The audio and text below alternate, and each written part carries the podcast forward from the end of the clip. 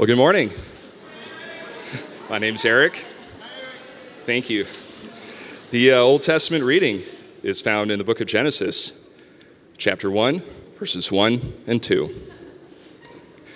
In the beginning, God created the heavens and the earth. Now the earth was formless and empty.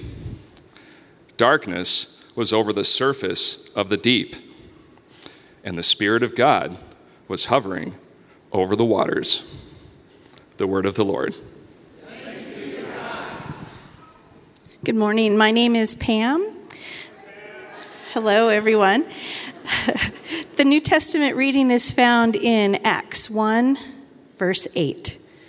Rather, you will receive power when the Holy Spirit has come upon you, and you will be my witnesses in Jerusalem, in all of Judea and Samaria and to the ends of the earth.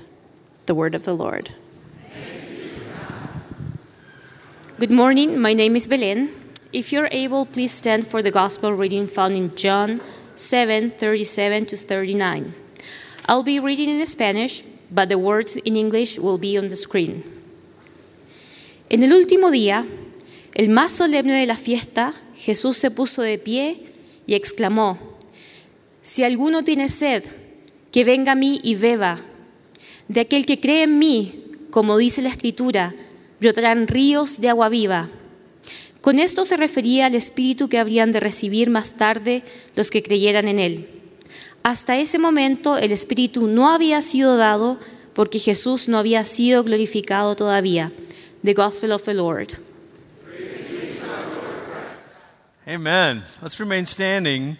Uh, during the season of Easter tide, this kind of season of seven Sundays during the Easter season, we're saying the Apostles' Creed together, one of the ancient Christian confessions of faith. So join me as we say these words, words together with faith in our hearts. Are you ready? We believe in God, the Father Almighty, creator of heaven and earth. We believe in Jesus Christ, his only Son, our Lord. He was conceived by the power of the Holy Spirit and born of the Virgin Mary. He suffered under Pontius Pilate, was crucified, died, and was buried. He descended to the dead. On the third day, he rose again. He ascended into heaven and is seated at the right hand of the Father. He will come again to judge the living and the dead. And we believe in the Holy Spirit, the holy universal church, the communion of saints the forgiveness of sins, the resurrection of the body, and the life everlasting. Amen, amen, amen. You may be seated. Well, good morning, everybody, and once again to all the moms in the room, happy Mother's Day. I hope it's a great day. If there's a mother in your life, let them know how loved they are. Celebrate them. Yes, moms, this is the moment you can turn to the person you're with and be like, exactly. Make sure it's a, it's a really wonderful, relaxing day. And don't, if you're, if you're a kid in the room, don't ask your mom for anything today. Go talk to dad. hey, before we begin today, I want to um, offer some pastoral reflections on some of the things that were in the news earlier this week. Uh, I don't make it a practice of commenting on everything um, that's going on in our world uh, from the pulpit, mostly because the pulpit is not the place to make political statements. This isn't a political stump. Uh, stump. Uh, we're not trying to sort of make um, uh, partisan speeches. And also because the pulpit's not uh, a, place, the best place for position statements. oftentimes, these conversations are complicated and complex and require personal and pastoral conversations. At the same time, when there are things that are being talked about in our world and in our culture, it can feel like um, a strange thing to come to church and feel like, are, are we living in a bubble, uh, unaware of what's going on or what the discussion is that's taking place in the world around us? And so I've written it out, so forgive me if I'm reading this morning. I am reading. Um, uh, forgive me if I look like I'm reading. I am reading. Uh, and I want to get these words right because these are delicate things. Uh, many of you read about the leaked uh, Supreme Court ruling that would reverse Roe versus Wade, and I recognize that in this town, many of you, some of you, uh, have worked hard for that, and there's a bit of joy or ho- hope or uh, in your heart, but others of you, maybe because of what the reputation can be about the church or about Christians, uh, a ruling like this or a potential ruling like this creates a lot of anxiety and fear and maybe raises questions about uh, the church. We know for all of us here in Colorado that not much may change in the immediate future. But I want to offer a few initial reflections. First of all, anytime, anytime we're dealing with public discourse and laws, we are dealing with matters that are often complicated by political identity. It's hard to think about decisions and separate ourselves from our own uh, political opinions. But furthermore, policy decisions don't simply emanate cleanly out of convictions. Oftentimes, it's more complicated than that. It's been said that every solution to every problem creates new problems. And so every policy decision has ramifications and implications that could create new problems and new dilemmas. As Christians, we want to be sensitive to that. We must listen and learn beyond the situations that we see and experience. But secondly, what I want to say theologically is that as Christians, we confess that part of how we reflect the image of God is by being a life giver. We said the Apostles' Creed this morning, but in the longer creed, the Nicene Creed, it says the Holy Spirit is the Lord, the giver of life. That means wherever we participate with the creation and cultivation of life in a way that is consistent with the character of God, revealed in Scripture, revealed in Jesus, whenever we do that, we are cooperating with the Creator. And in fact, here we are on Mother's Day celebrating moms. We're recognizing that actually women have a particular way of reflecting the image of God as givers of life. So, as Christians, we are champions of this, champions of life. And in fact, no movement in human history, no movement in human history, no movement in human history has been more consistently and pervasively active in the protection and cultivation of life from the womb to the tomb than the Christian movement. No movement. In fact, the Christian movement introduced two new things into the world one that came from Jewish roots, the belief that every human is made in the image of God. Christians added to that what Jesus said that not only is every person made in the image of God, but we are to love even our enemies. We're not supposed to only care for the people that are in our in group. And so throughout history, you can look at hospitals and foster care systems and adoption support and welfare and immigration, refugees. I spoke to a friend last week who is a refugee from Ukraine, and he's there's a small church in Germany of 70 people, and they welcomed in 37 refugees, half of them with disabilities, into their church. When Christians are at our best, this is what we do. When Christians are at our best, we are living consistently with the Lord, the giver of life. When we, that's why at New Life we launched the Dream Centers in Colorado Springs with a free women's clinic years ago. It's why we have Mary's Home, an apartment complex for single moms and their children. It's why, as New Life Downtown, over the course of the last decade, we've come around families that are in struggle with safe families and adoption support and foster care. It's why uh, every summer we participate in Royal Family Kids Camp, where we're able to uh, support kids in, in the foster care system. It's why we've rallied around welcoming uh, refugees even in our own city. Because when we are at our best, Christians are champions of life from the womb to the tomb. But thirdly and pastorally, we want to say to you that wherever you are, this last week, whatever emotions it provoked in you, you are welcome here at New Life Downtown. Maybe you heard the leaked documents and you're unsure about it. It created some anxiety.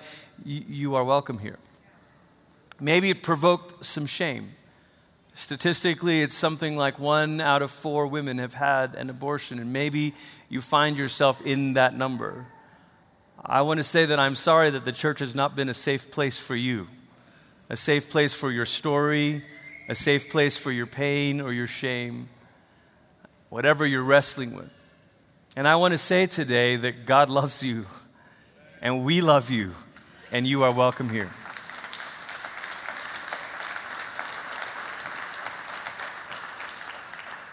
And my charge to us as a church is may God give us the grace to reflect the image of God by being life givers with our words, with our love, with our commitment to the flourishing of the world around us. And in the end, the positions that we hold may not matter as much as the posture that we take the posture of a humble, self giving servant. Because after all, that is the Lord whom we worship, Christ Himself. Amen? Pray with me as we start this morning.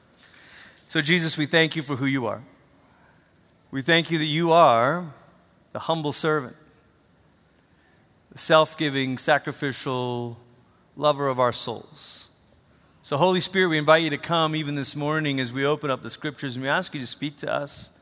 We ask you to prepare our hearts, help us to see and hear Jesus, and to become more like him, we pray. In Christ's name, amen.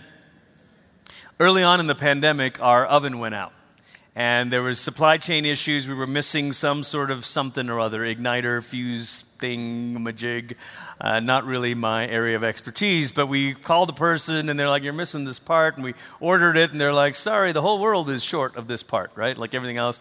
And so we waited like six months. I mean, it was okay because I have a Traeger, so I was able to bake cookies in the Traeger, bake bread in the Traeger. I mean, it's basically a convection oven with some smoked flavor to it, you know. Uh, but this is not a commercial for a Traeger. Now we finally got the part in. We got our oven fixed. It was working great. We were running it one night. We were having company over it, and we tried to use the convection setting because that's how you get your potatoes a little extra crispy at the end. And I was trying to, and all of a sudden, boom, it went off. Lights went off. You heard, we heard a little pop. Everything. I'm thinking, what is going on here? What, we just got our oven fixed. So we figured out something. and went out to the breaker, flipped it back on. It was okay. And then we started running it again. Boom! It went off. I thought, oh, this is crazy. So I, t- I turned once again to the Traeger, and it came through for me. Now, fast forward several months later, we're trying to use the convection oven again. Same thing. Boom! It goes off. And I'm thinking, what is wrong with my oven? And then I go out to the breaker thing, and this time I'm actually reading all the labels, not just looking for the one that's been tripped. And I recognize that there's a breaker that says oven on it, and it's a 40 amp breaker, and it's on. It has not tripped. And the one that has tripped that I've been flipping back on is a 20 amp breaker. Now, I don't know much, but I do know if something says oven, that's the one that should be tripping but it was the other breaker that was tripping. And I realized my problem was not the oven, but the power source I was trying to plug it into. Now, if you're an electrician, I still have a problem. I don't know how to rewire the thing. The plug that the oven's going into is a 20 amp plug. It needs a 40 amp. I, I don't know. But I do, I do know that the problem was not with the appliance, but with the power source I was attempting to use to power it. Now, we've been in this series called Who is God? And we spent several weeks talking about God the Father. We spent several weeks talking about God the Son. And we started a couple weeks ago with Pastor Jason, who is God the Holy Spirit. And this morning we're going to talk about the Holy Spirit as God's empowering presence. And many of us are looking at our lives and we're saying, What's wrong with my life? But the issue is not necessarily you, but the power source that you're trying to plug into.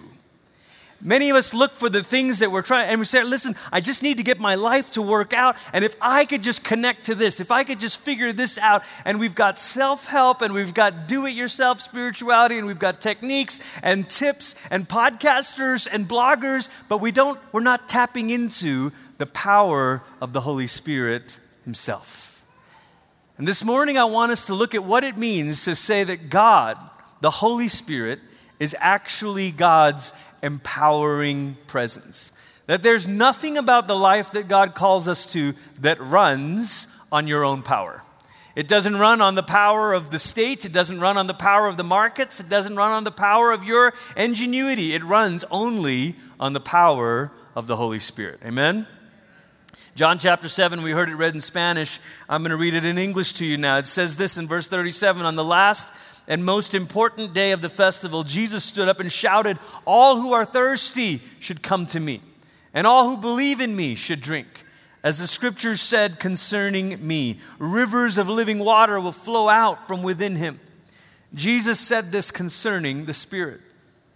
And those who believed in him would soon receive the Spirit, John's saying. But they hadn't experienced the Spirit yet because Jesus hadn't been glorified. Well, after the cross and after the resurrection, in the Easter season, if you will, the very first Easter season, we skip over to the book of Acts, chapter 1, and Jesus is talking to his disciples, and he says in verse 8, Rather, you will receive power when the Holy Spirit has come upon you. Now, I think this is so important for us to recognize. Jesus is looking at these disciples, and he's already said in John's gospel the Holy Spirit is like a comforter who'll come alongside you. He's going to teach you, he's going to guide you, he's going to do all of these things.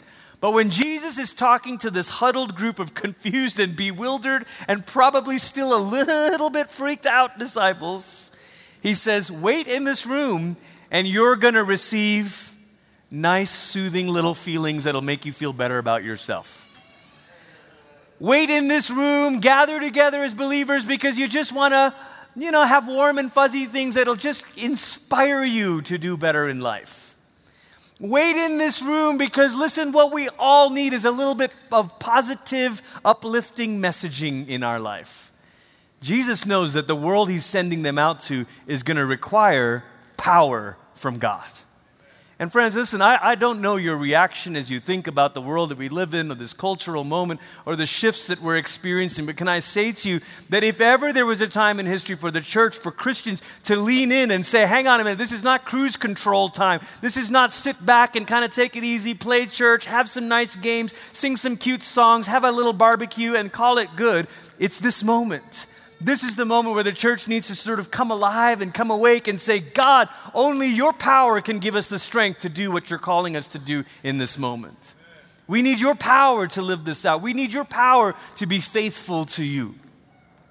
And so the Holy Spirit is God's empowering presence.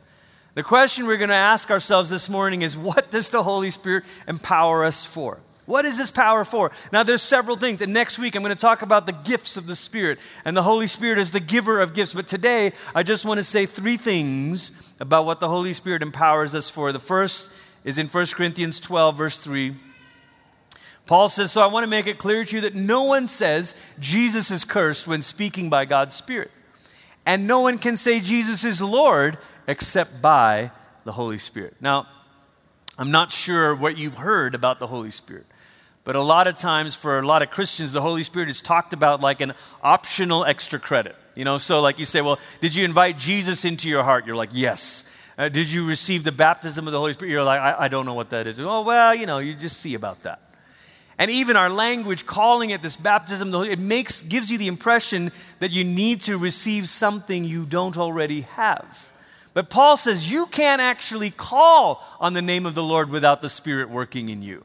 In fact, if you're here in the room and you're like, I do confess Jesus as Lord, I've got good news. The Holy Spirit's already working in you, the Holy Spirit's already living in you. So, my invitation to you this morning is not to receive something you don't have, but to allow the fullness of that power to be unleashed in you and through you for the world.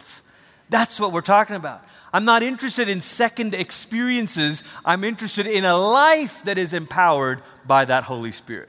But the first thing the Spirit does is number one, the Holy Spirit empowers us to confess Jesus.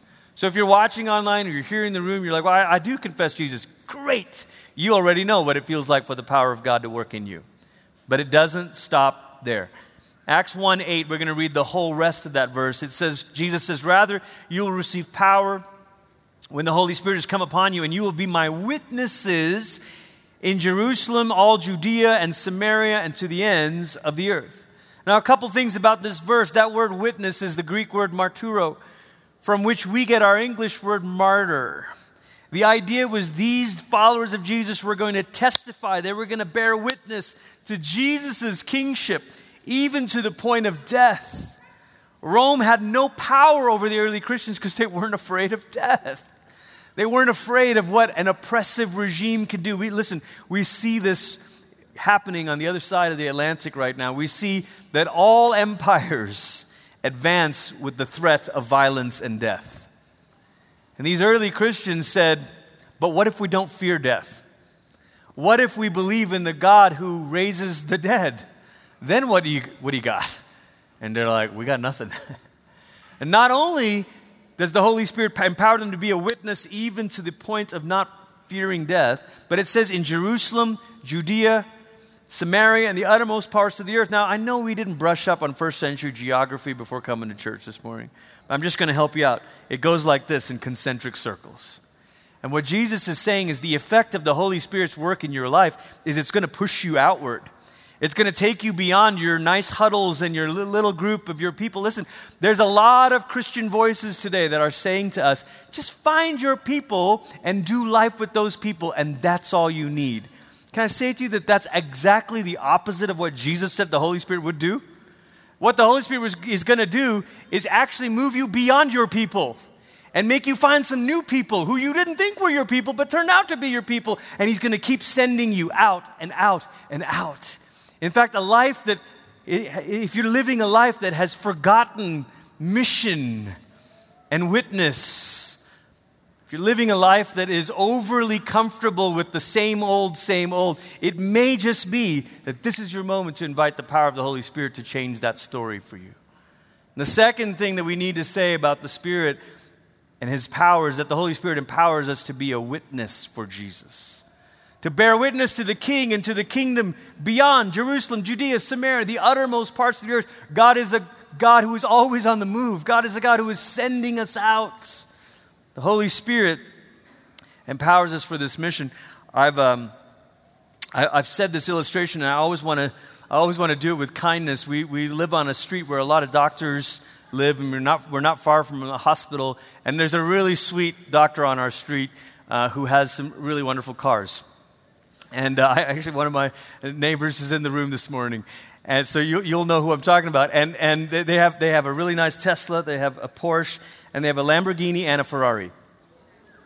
And the Lambo and the Ferrari are on a lift. So, like, you know, one goes higher than the other. I mean, it's really, and they're really lovely people. If you happen to be watching this sermon, we love you. You're awesome. We're glad you're in the neighborhood because every Saturday is like a car show, you know?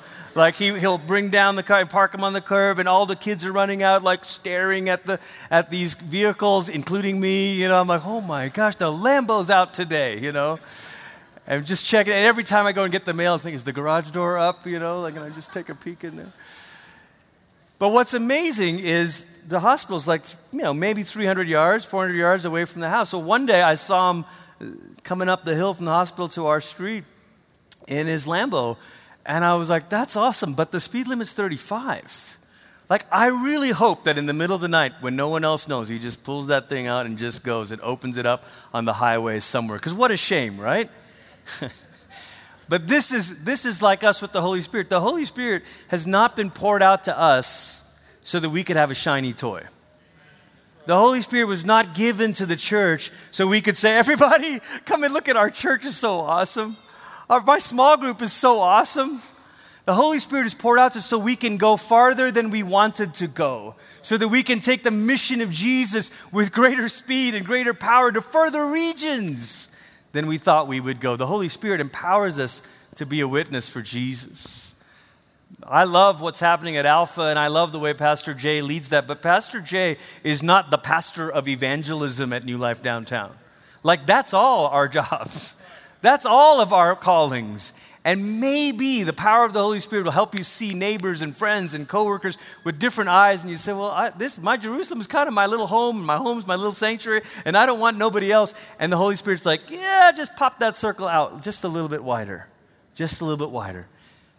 Sometimes I, I, think even for us at New Life Downtown, you know, when, when we get comfortable with a meal group, I'm like, well, I don't, I've had my same meal group for five years, six years, seven years. There's something beautiful about that.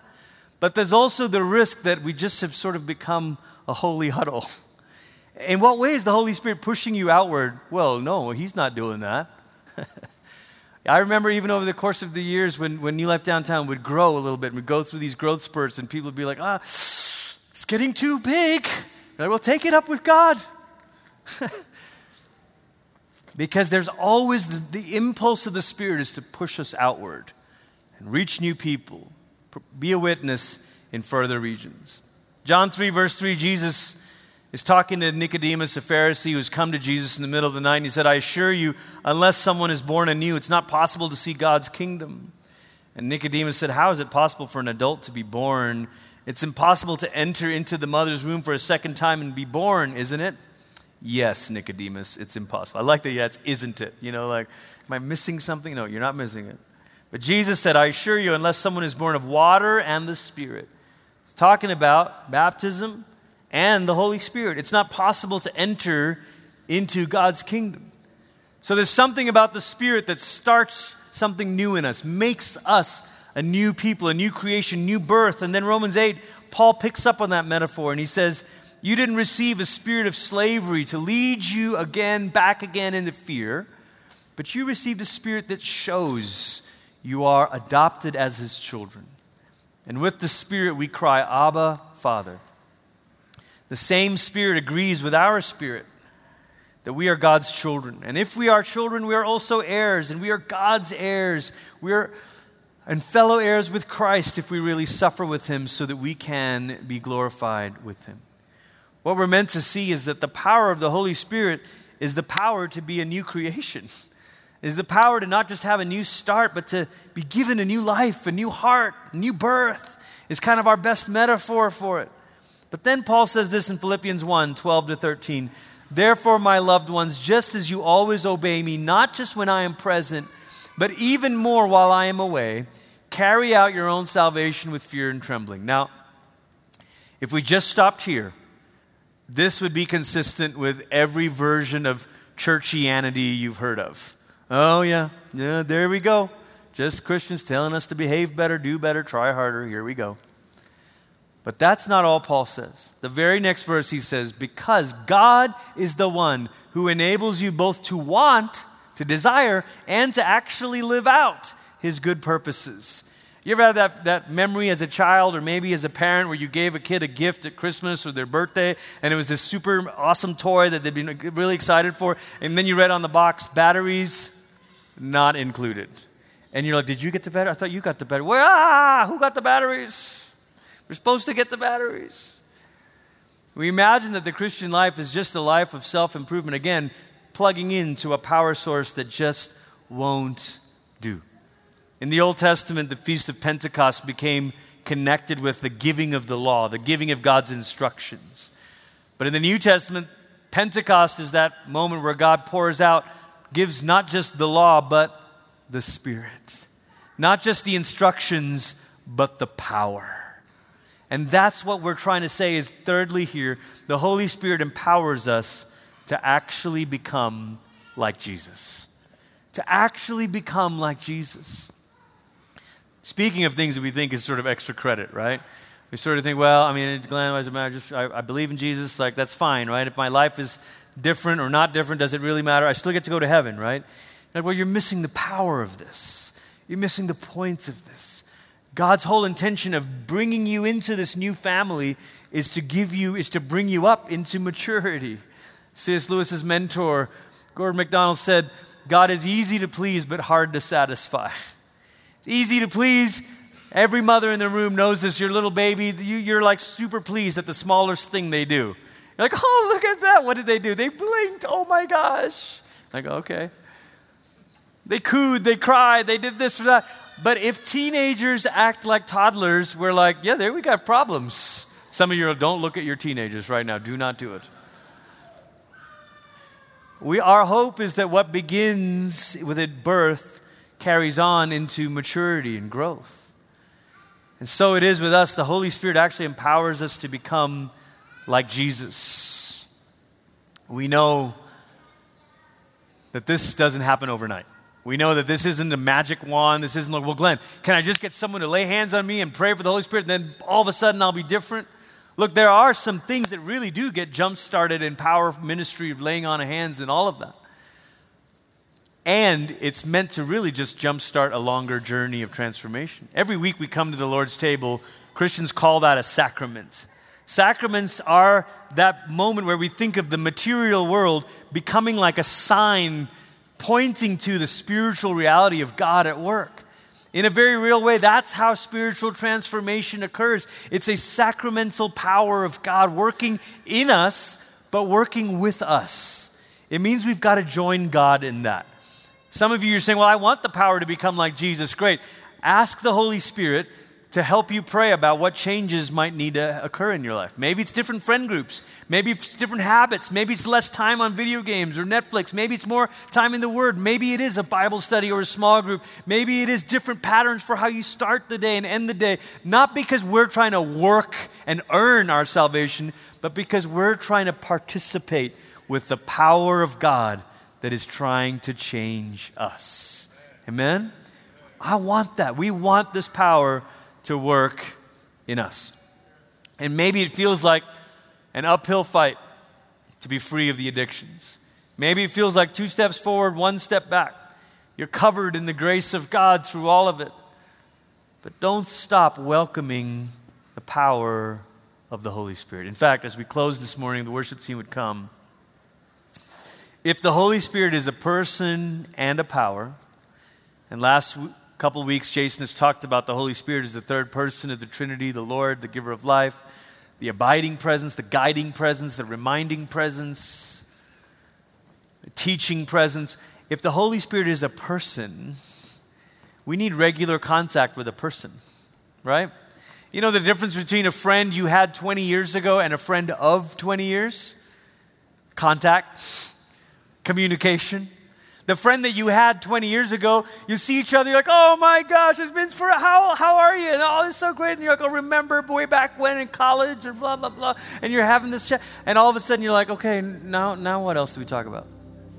You run out of stuff to talk because there hasn't been contact.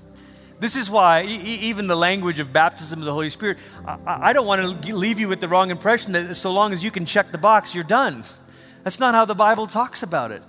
Do I want you to experience the power of the Holy Spirit? Yes, every day. Every day. The friend that we've been in contact with for 20 years is the one that we know. And maybe this is new for you. You're like, what does that even look like? Maybe it looks like waking up tomorrow morning and saying, Good morning, Holy Spirit. Come fill me today. I need you today. I want to know you today. Walk with me today. Go with me in my car today. Go with me through carpool today. Holy Spirit. If He's a power, we also need regular contact. You know that panic feeling when you wake up in the morning and you forgot to plug in your iPhone the night before? And you're like, oh, it's going to be a rough day. I'm only on 20%. I'll pray for you. We wouldn't let our phones live with that. We want this contact. I need this power. Someone said, Well, if we have the Holy Spirit, why do we need to keep asking Him to fill us? Does He leave?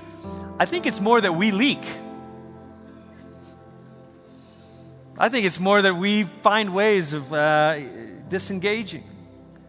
And the regular contact with the Holy Spirit of God, as God's empowering presence is a way of saying, God, I can't go into this. I can't be a good mother today without your power. I can't be a good father today without your power. I can't be a good worker today without your power. I can't be a good friend today without your power. I can't do anything that you have called me to be and to do without the power of the Holy Spirit.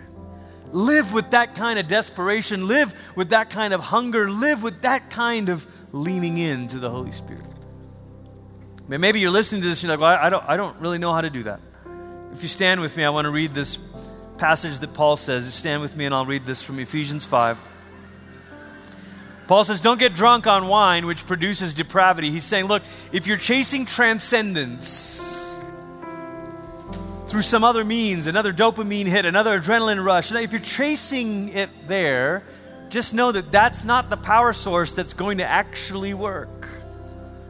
But instead, instead, be filled with the Spirit. And I love the way the CEB says it in the following ways. Paul's going to say, I'm going to put, make this real simple, real pastoral for you. Here's how we welcome the ongoing infilling of the Holy Spirit. We do it when we speak to each other with psalms and hymns and spiritual songs. We do it when we sing and make music to the Lord. When we when the worship team's up here, they're not performing for you. This isn't like service music where we're supposed to say, you know what Jen's heart is for us? You know what Brian's heart is? Is for all of us to say, Thanks for leading us. I met God as you were singing. I was filled with the Spirit as we were singing with you, making music in your heart to the Lord, always giving thanks to God the Father for everything. Anytime you open up your lips in gratitude, you're welcoming the infilling of the Spirit and submitting to each other out of respect for Christ. Anytime you seek peace and repentance and forgiveness and humility in your relationships with one another, you're welcoming the Holy Spirit. Some of you in, in, your home, you need to think about that. Gosh, I've been, I've been playing power games, and that's not welcoming the Holy Spirit into my marriage. You're right. And this is a moment to change that. And so this morning, if you would, all over the room, just open up your hands before the Lord. And I want us to just lean in. Maybe this is new for you. Maybe you've never known that God could be this close, this active, this powerful. I want you to experience that today. And maybe you have known this, but again, it, it's every day it's got to be new. Every day it's got to be new. Every day it's got to be new. So I want you just to pray a prayer that Christians have said from very, very early on. It's just this prayer that says, Come, Holy Spirit. And it's not because He's gone, it's our way of saying, I want you. I need you. I welcome you. Spring up from within me. Fall afresh upon me. Breathe in me. So just say those words. Say, Come, Holy Spirit. Yes. Now I want you to I want to invite you to think of a place in your life where you need the power of God. Maybe it is for healing, maybe it is for wisdom, maybe it is for strength, maybe it is for courage, maybe it is for reconciliation. Think of a specific area in your life that you need the power of God. It's not going to work unless you have the power of God. I'm going to count to 3 and I'm going to invite you to pray for that power out loud with your own words. Out loud with your own words. Here's the great thing about God He can hear prayers all at once. Okay? So we're going to let a holy roar kind of rise up in the room. Are you ready? I'm going to count to three, and then you release your prayers to the Lord out loud. Here we go. One, two, three. Lord, we want your power. Strengthen us. To equip us, God. To equip us, to change us, God. To go with us, to equip us. God. Encourage us, God. Come on, Come on. Come on.